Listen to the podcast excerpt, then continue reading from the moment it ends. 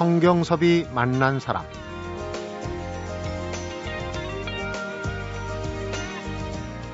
요즘 같은 장마철엔 농작물보다도 잡초들이 더 기승을 부리죠.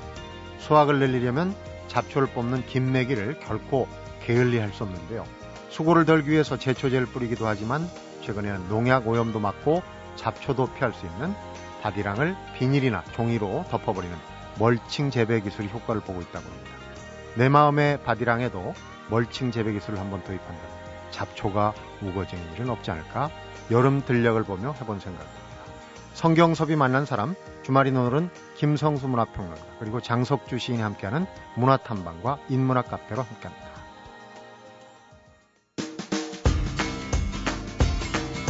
문화평론가 김성수 씨입니다. 어서 오십시오. 안녕하세요. 안녕하세요. 김성수입니다. 네.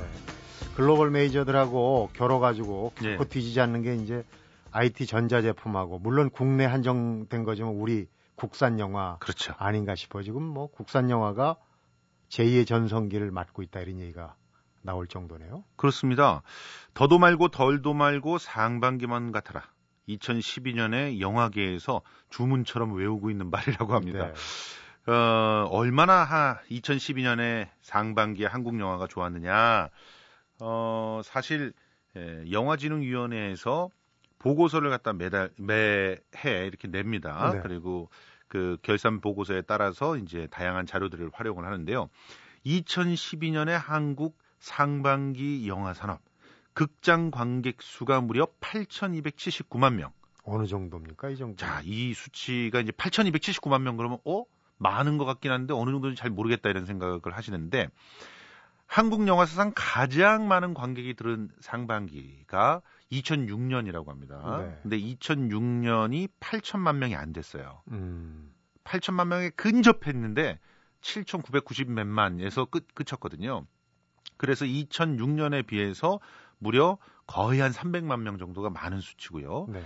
그리고 총 관객 사상 처음으로 이 상반기에 8천 관객 8천만 관객을 넘은 것이고요. 음, 매출액도 역대 최대입니다. 6,390억. 어마어마한 금액인데요. 관객을 이제 퍼센테이지로 지난해하고 비교를 해보니까 지난해에는 상반기에 대략 한 6,842만 명을 모았다고 하니까 21%나 늘었습니다. 어, 어, 대단한 신장이죠. 앞 자리 수만 하면 6천만에서 8천만이 그렇죠. 지금 어 그래서 이제 한국 영화계가 상당히 흥분하고 있는 그런 상황인데 굉장히 경기가 어려웠지 않습니까? 네. 올 상반기는 정말 어 물가 상승에 기름값 공포에 뭐 온갖 것들이 다 난리를 치던 그런 한 해였 그 한 상반기였어요. 네. 이런 상황 속에서 당연히 문화 산업들은 위축될 거라고 봤거든요. 실제로 뮤지컬 산업 같은 경우는 상당히 그 주춤하는 그런 모습들을 보였고 네. 기타 다른 문화 산업들도 타격을 받은 것이 사실입니다. 책 같은 경우는 성장세가 거의 둔화돼서 마이너스가 되는 게 아니냐 이런 얘기까지 나왔는데 영화만 한국 영화가 21%가 늘었고 매출이 19%가 늘은 겁니다. 1,200억 어 1,200억이죠. 1,200억 가까이가 늘었어요. 네. 상반기의 시장 점유율이 한국 영화가 53.4% 그러면 그렇게 높은 편은 아니에요. 53.4%면 예전에 70%까지 점유했던 때가 있었으니까. 네. 그런데 전반적으로 보면 그러면 영화 시장들이 다 성장을 했다는 겁니다.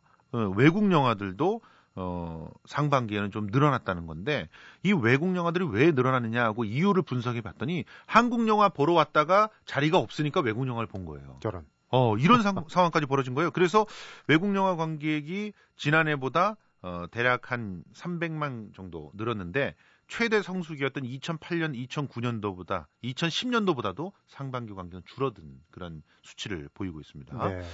이런 상황이니까 아 정말 올 상반기에 성적이 굉장히 좋구나 이런 얘기를 할 수밖에 없는 것이죠. 한국 영화의 저력을 잠시 후에 또 김성수 씨가 분석을 해 주실 것 같긴 한데 우선 기본적으로 그 전체적으로 보면은 천만 돌파한 영화는 없었지만 맞습니다. 대체로 보면 웬만한 영화는 다 100만 대를 넘었어요. 사실 100만 돌파도 이게 보통 일이지 아니야. 그렇죠. 예전에는 100만 돌파하면 최고 관객이었는데요. 그러니까 기본적으로 어 예전에 천만 관객을 동원한 괴물이니 이런 영화들이 나왔을 때 에, 그 전문가들 중에서는 이 천만의 시대를 우려해야 된다고 그 글들을 많이 썼어요. 오히려. 왜냐하면 한 영화가 모든 관객들을 빨아먹는 그런 아주 그야말로 블랙홀 같은 현상이 벌어져서 전체적인 한국 영화 관람객 수는 줄어드는 그런 모습들을 보였거든요. 네. 그리고 한 영화가 엄청나게 터지게 되면 그거를 그거랑 비슷한 영화 를 만들려고 하는 그래서 블록버스터를 만드는 붐이 일었지만 네. 일거에 다 망하고 음. 사실은 그 한국 영화에 더 이상 투자한다는 것은 정말 도박이다 이런 얘기까지 나왔던 적이 있었습니다. 네. 그러면서 이제 작년이라든가 재작년 굉장히 어려웠던 시기가 있었거든요. 네.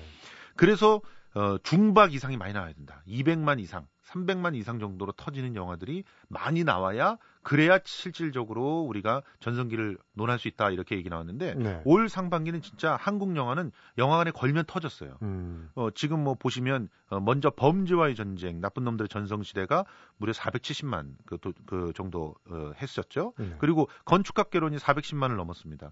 댄싱 퀸도 400만을 넘었어요.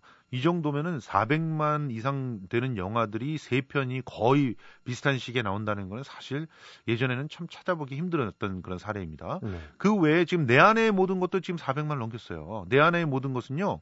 건축학 개론이 갖고 있던 로맨틱 코미디의 기록을 또 깨트리면서 로맨틱 코미디 1위 기록에 지금 강력하게 도전을 하고 있는 그런 상황입니다. 네.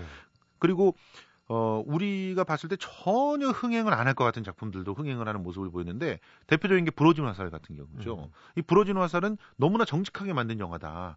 그리고 영화적 재미가 떨어진다. 이런 얘기가 있었음에도 불구하고 무려 341만을 돌파를 했습니다. 네.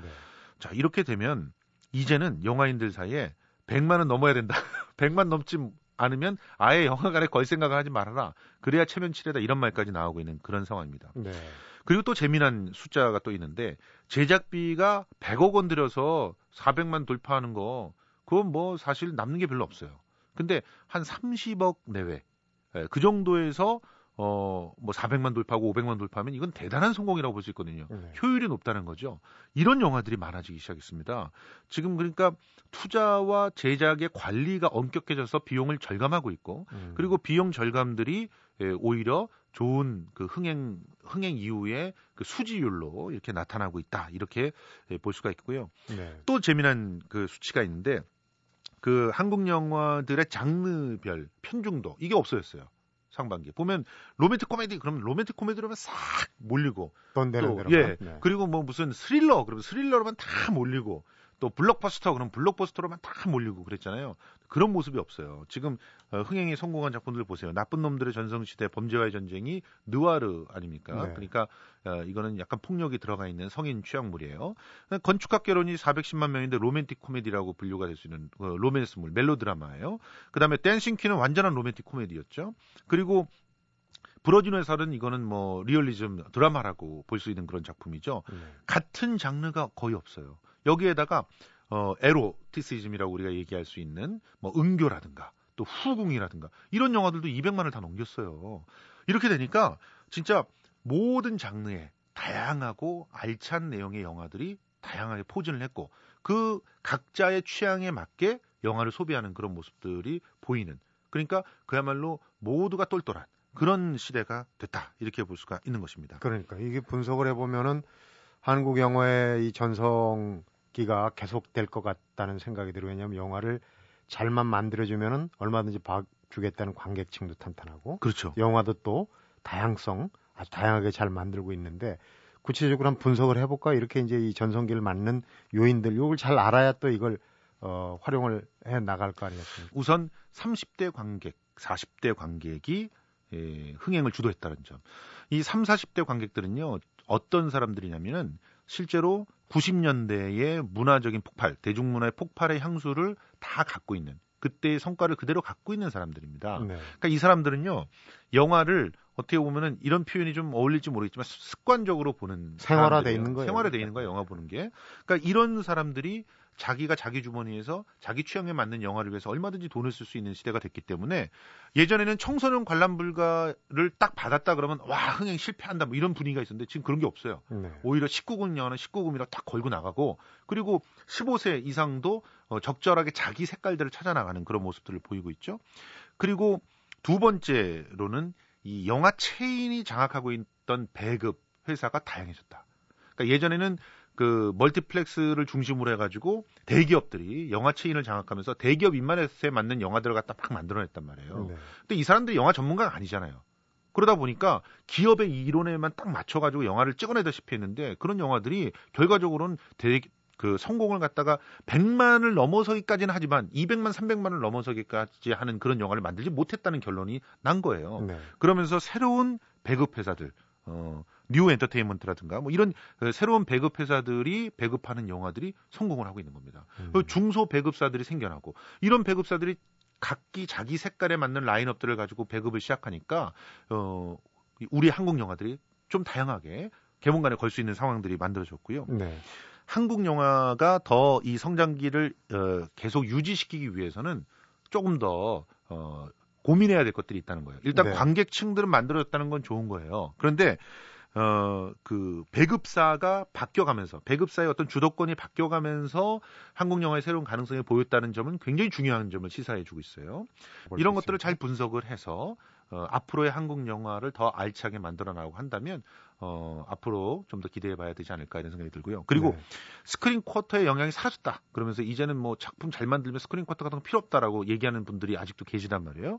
그런데 이분들의 분석에는 어, 쉽게 동조하지 못하는 것이 아까도 말씀드렸지만 지금 이 한국 영화 상반기에 어, 어떤 흐름을 만들어 나가는 것은 새로운 배급사들이 새로운 감각으로 어, 다양한 영화들을 공급했던 그런데 굉장히 큰, 어, 그, 기인한 점이 있는데, 네. 이런 배급사들이, 어, 그, 실제로 한국 영화들을 중점적으로 이렇게 라인업을 짜고 있는데, 충분히 숙성되어 있는 한국 영화가 나올 수 있는 그 단단한 자본이나 토대들이 있어야 되잖아요. 그렇죠. 그런 토대들을 어떻게 만들 것인가. 아직까지는 경쟁력이 부족한데 그 경쟁력들을 어떻게 만들어 나갈 것인가는 숙제 중에 하나란 말이죠. 그런 측면에서 지원에 대해서는 계속적인 유지를 하면서 어, 이제 새로운 작품들을 더욱더 끌어올려 줄 수 있는 그런 어떻게 보면 유인책들 그런 것들을 다양하게 만들어 나가면서 세, 그 세계로 뻗어나갈 수 있는 시장들을 만들어주는 그래서 네. 더 그런 쪽으로 더 어떤 어, 시선들을 갖다 좀 옮겨주는 그런 시도들을 정부나 또 정치권에서 좀 해줘야 된다는 생각들이 들고요. 네. 그런 측면에서 스크린 쿼터 어뭐 이제 완전히 없애라 자, 지금 아직까지도 이제 남아 있단 말이에요. 남아 있는데 그런 것도 완전 철폐하자 이런 논의들은 어, 철저하게 시기상조다 이렇게 볼 수가 있겠습니다. 네. 왜냐하면은 그 상반기에 영화 1등은 어벤져스가 있거든요. 어벤져스 같은 그런 탁월한 작품이 없었기 때문에 또 가능했다라는 분석들도 있는 것이니까요. 네. 한 번쯤 이런 다양한 것들을 갖다 좀 어, 챙겨보는 그런 시간이 됐으면 좋겠습니다. 우리 한국 영화 산업이 어, 바야흐로 이제 선순환 구조로 자리를 잡아가고 있는데 그렇죠. 그 시점 판단 스크린 쿼터 얘기도 했지만은 그런 부분의 판단을 또 너무 섣불리 해서는 싹이 또 트는데 거기다 죽여버리는 그런 결과가 되겠죠. 결과가 올 수도 있겠군요. 예. 여기서 노래 한 곡 듣고 가겠습니다. 현존하는 헤비메탈 그룹 중에는 아주 뭐 최고라고 치죠. 주다스 프리스트의 Before the Dawn입니다.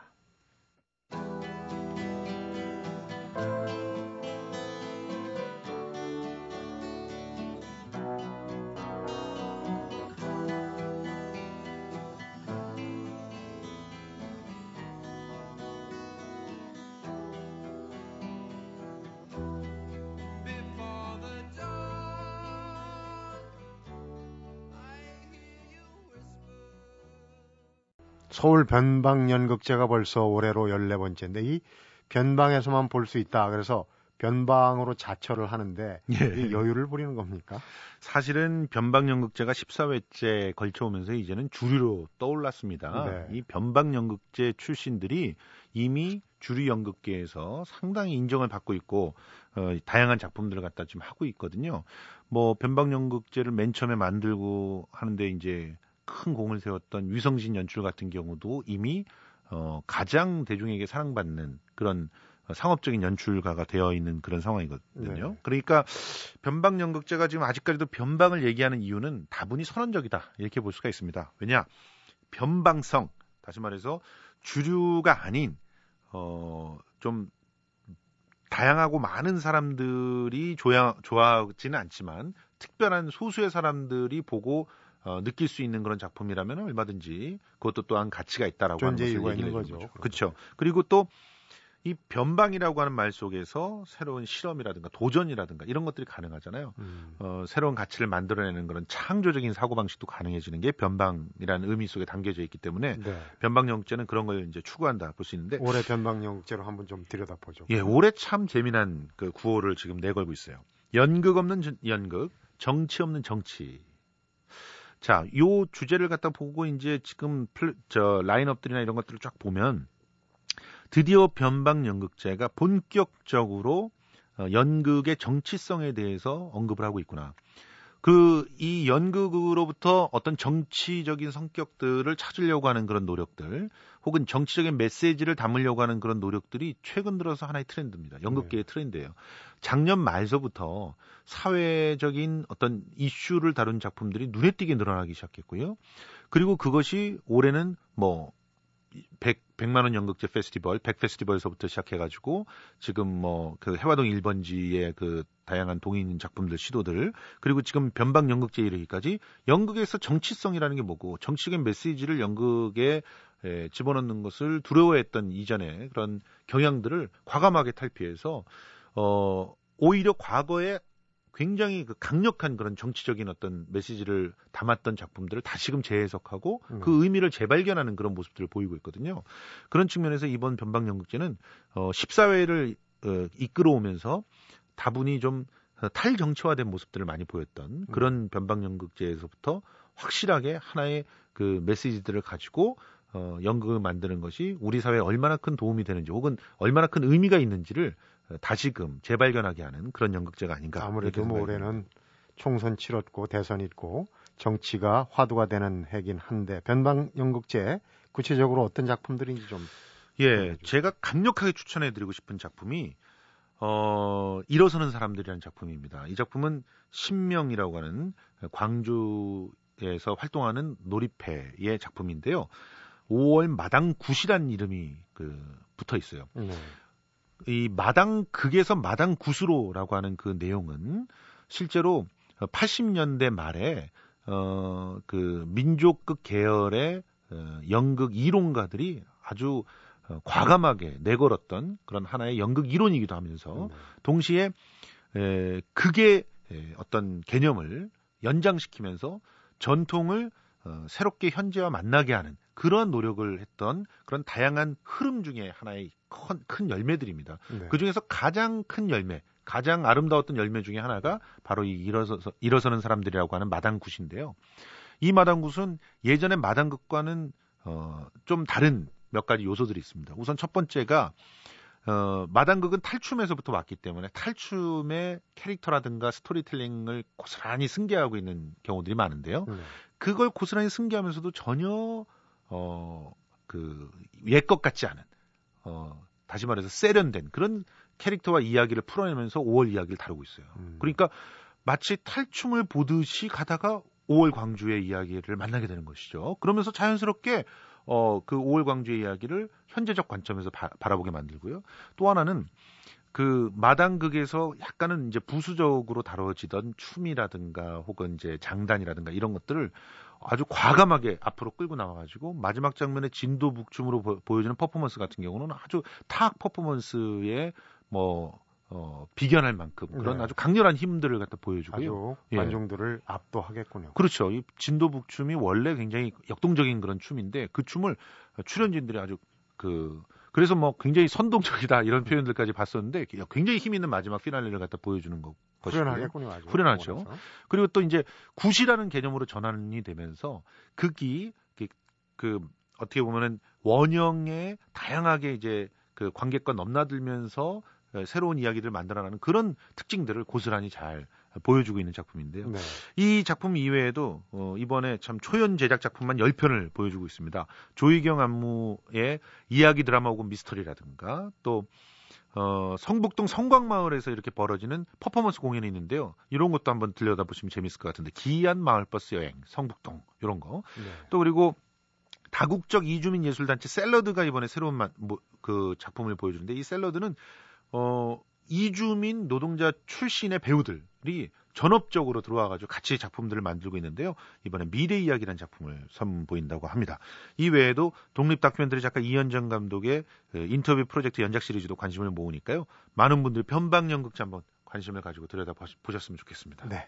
문학의 소식 김성수 씨 수고하셨습니다. 고맙습니다. 성경섭이 만난 사람 오늘은 김성수 문화평론가하고 장석주 시인이 함께하는 문화탐방 그리고 인문학 카페로 함께하고 있는데요. 노래 한 곡 더 듣고 가겠습니다. Creedence Clearwater Revival CCR입니다. Have you ever seen the rain?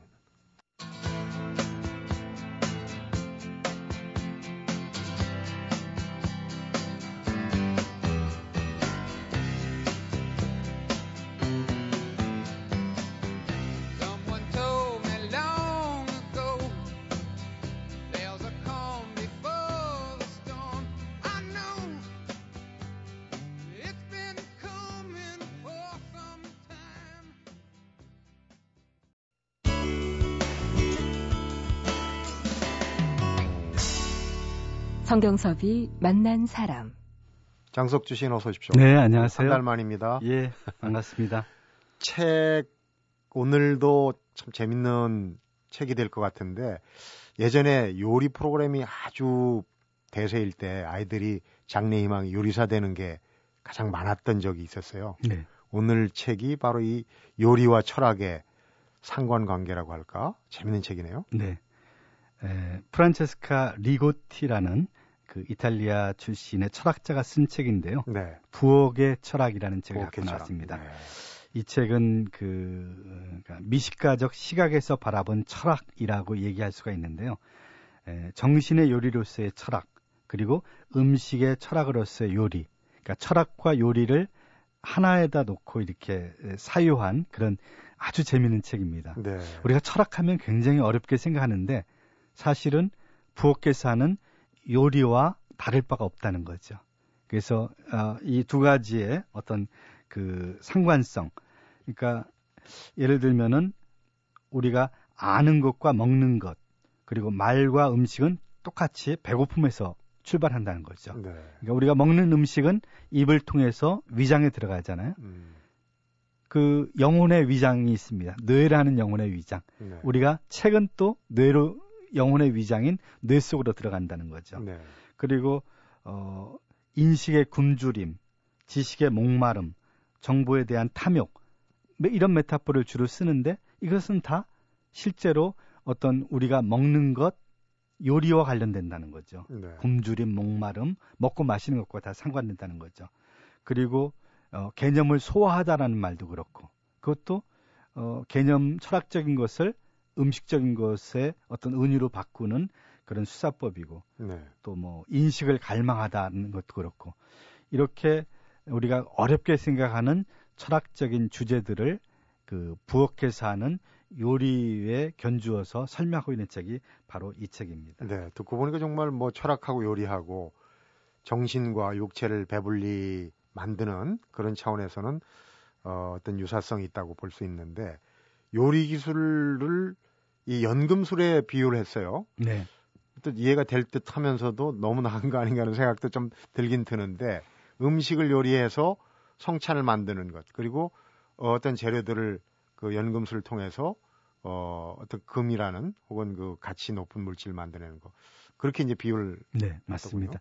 요리라는 것은 그 자연에서 나온 여러 가지 그 재료들을 갖고 어, 다듬고 깎고 뭐 열을 가해서 뭔가 그, 그 재료들의 어떤 하모니를 만들어낸 거거든요. 네. 근데 똑같은 재료를 갖고 만들어도 어떤 사람이 만든 건 별로 맛이 없고 네. 어떤 사람이 만든 거는 정말 어떤 그 음식의 황홀경을 느끼게 할 정도로 미. 미각의 네. 어떤 진경을 맛보게 하죠. 그러니까 그 화학적 변화라는 것을 통해서 우리가 상상할 수 있는 것 이상을 만들어낸 뜻에서 연금술이라고 만- 만- 말할 수 있겠죠. 네. 그러니까 그 철학자들도 마찬가지라는 거죠. 그러니까 철학자에게 부엌은 서재가 되겠죠. 서재에서 그는 수없이 많은 철학적 재료들을 깎고 다듬고 그것을 어, 또 이렇게 불로 뜨겁게 덮이고 끓여가지고 전혀 새로운 어떤 것을 만들어낸 철학을 만들어낸다는 거죠. 네. 어, 철학자들이 그 철학의 부엌은 서재를 얘기하는 것이고 그들이 만드는 에, 음식은 바로 우리가 철학이라고 부르는 것이죠. 네. 철학적 음식이라는 자, 그 챕터가 있더라고요. 근데 네. 뭐 철학과 요리를 비교한다면은 그런 얘기가 될 것 같아요. 요리도 아무리 맛있대도 너무 많이 먹는 것. 그래서 이제 그 과다한 게 에, 어떤 해악이 될 수 있다. 그런 거 어, 상, 뭐 어떻게, 어떻게 보면 대비의 관계에서 음. 철학적 다이어트라는 네. 그런 표현을 그런 썼더라고요. 부, 그런 부분도 있죠. 네. 그러니까 그 철학도 아, 자기가 자기 정신이 소화할 수 있는 것을 에, 그러니까 탐식했을 때 우리가 음식을 지나치게 많이 먹었을 때 위장이 탈나는 것처럼 영혼의 위장도 분명히 탈이 납니다. 네. 그래서 어, 어떤 그 뭐랄까 그걸 그걸 감당하지 못해서 전혀 엉뚱한 그런 사고 방식을 가진 그 뭐랄까 돌연변이 같은 존재가 될 수도 있다는 거죠. 네. 그러니까 철학도 자기가 소화할 수 있는 수준의 철학을 읽어야 됩니다. 네. 그러니까 지나치게 에, 철학적 지식을 탐식하는 것도 정신 건강에는 분명히 해로운 바가 있다는 얘기죠. 네. 우리가 뭐 철학을 요리에 비유한다면은 그런 얘기도 나올 법해요. 요리에도 명장들, 장인들 있지 않습니까? 그러면 철학의 그 장인들, 예전 그 아주 고대로 올라가면 뭐 소크라테스, 아리토텔레스가 또 나오겠지만은 그렇게 대비해서 요리사와 철학자를 대비하는 그런 부분도 성립이 되지 않을까? 혹시 네. 저자가 그런 면에서 고찰한 부분도 있는지 궁금합니다. 네. 음, 그렇죠. 철학자, 여기에서 어, 소개해드리는 철학자는 이제 뭐, 어, 아리스토텔레스도 있고, 키에르케고르, 또, 어, 정말 난해하다고 제가 생각하는 비트겐슈타인, 네. 그리고 뭐, 사르트르, 에, 그런 철학들을 이 책의 장점은 뭔가 하면은 아주 쉽게 누구나 이해할 수 있게, 그러니까 부엌과 음식과 요리라는 그런 그, 우리한테 이 친숙한 이런 소재를 가지고 설명하고 있다는 것이죠. 네. 그러니까 이 책의 그 미덕은 뭔가 하면 철학을 아주 쉽게 접근하게 만드는 음, 것이다. 그래서 어 근데 이제 조금 아쉬운 것은 그들의 철학을 본격적으로 이렇게 파고들지는 않습니다. 네. 그러니까 약간 소개하는 정도에 머물고 있다는 거죠. 음. 예, 그 점이 이제 조금 아쉬운데 우선 에, 철학에 대해서 잘 모르는 사람들 이런 사람들에 대한 에, 철학적인 것에 대한 흥미를 에, 자극하고 유발할 수 있다는 점에서 이 책은 아주 유익한 책이고 그리고 어, 분량이 굉장히 적습니다. 네. 불과 페이지가 아, 200페이지가 안 되는 그런 분량이거든요. 그래서 사실은 음, 이 책을 저는 우연히 발견했는데 에, 이 책에 관해서 제가 방송에서도 몇 번 소개한 적도 있고 이미 네. 에, 리뷰로 쓴 적도 있고 에, 그러니까 그 부엌과 철학자의 서재를 연관시켰다. 그리고 철학과 요리의 과정을 하나하나 대입해서 설명했다. 이런 점들이 저는 굉장히 매력을 느꼈습니다. 네. 어떻게 보면은 그 철학자들의 철학 전체를 소개하기에는 아무래도 방대하지 않겠습니까? 그래서 네. 이제 요리로 치면은 전체 요리라고 그러죠. 에피타이저 성격의 그런 책이 아닌가 싶은 생각도 들고. 네, 아주 멋진 비유입니다. 철학에 대한 우리의 식욕을 엄청 자극하게 만드는 에피타이저 같은 책이 바로 이 부엌의 철학이라는 책입니다. 네. 그런데 이제 요리와 관련해서 철학에 가장 그 근접하게 설명될 수 있는 어, 빗대어서 가장 이해가 쉽게 될 수 있는 그런 부분들도 있나요? 요리를 비유했을 때, 철학과 비유했을 때. 그 입이라는 것이 아주 중요한 음식과 또 말이 만나는 하나의 장소라는 것으로 이 리고티는 설명을 하고 있거든요. 네. 그러니까 입은 외곽의 감각기관과 내부의 소화기관, 즉 외부와 내부 사이에 위치해 있는 통과와 중계를 위한 장소고 네. 이게 모든 음식물은 입을 통해서 우리가 들어가죠.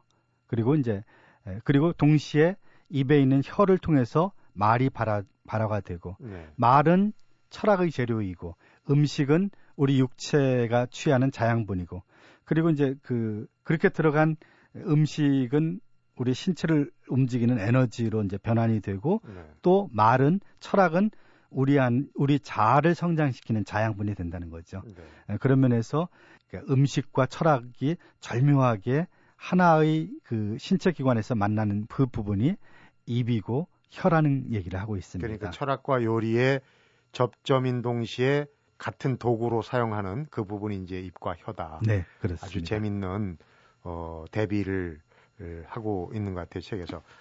어, 앞에도 이제 철학적 다이어트 얘기를 했어요. 너무 네. 과하다 보면은 위해가 될 수 있다. 그런데 말도 이 너무 과하게 하게 되면은 탐닉이 되고 그리고 요리도 너무 과하게 되면 탐식이 되지 않습니까? 거기에 대한 이제 경고 내지는 뭐 주의해야 될 부분 이런 부분들을 뒤에서 서술하고 네, 있는 것 같아요. 마지막 장에 이제 음식에 대한 탐닉과 아, 말에 대한 탐닉을 얘기하고 있는데 에, 이 책에서 이제 뭐 칸트, 키르케고르, 비트겐슈타인을 이제 이렇게 해설하고 있는데 철학적 다이어트를 이렇게 권장을 합니다. 네. 뭔가 우리가 불균형한 식사가 몸의 균형을 무너뜨리고 질병을 불러오듯이 정신 건강도 마찬가지라는 것이죠. 네. 이것이 불균형한 지식을 우리가 아, 받아들일 때 에, 우리 정신 건강에 문제가 생길 수 있다는 거죠. 그래서 어, 균형과 절제에 기초한 어떤 정신적 자양분, 철학을 섭취를 해야 되지.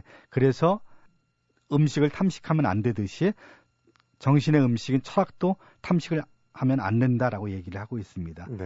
에, 결국 이런 음, 탐식이 우리를 에, 무절제로 이끌고 이 무절제라는 것은 에, 우리가 흔히 어떤 에, 죄악으로 우리를 떨어뜨릴 수 있는 함정이 될 수 있다는 경고를 하고 있습니다. 네. 오늘 소개된 책 프란체스카 리고티의 부엌의 철학, 철학과 요리를 잘 대비시켜서 버무려 놓은 책인데 이런 생각이 드네요. 우리가 먹고 마시고 할 때 요리를 즐길 때 철학적인 사고, 철학에서는 어, 지금 이 그 먹고 마시는 행위를 어떻게 판단해야 될지 이런 생각도 좀 해보면은 실생활에서 재미있습니다. 예, 도움이 좀 될 것 같습니다. 네. 오늘 책 소개 재밌게 잘 들었습니다. 네, 고맙습니다. 성경섭이 만난 사람 오늘은 김성수 문화평론가하고 장석주 시인이 함께 꾸며드린 문화탐방과 인문학 카페로 만나봤습니다.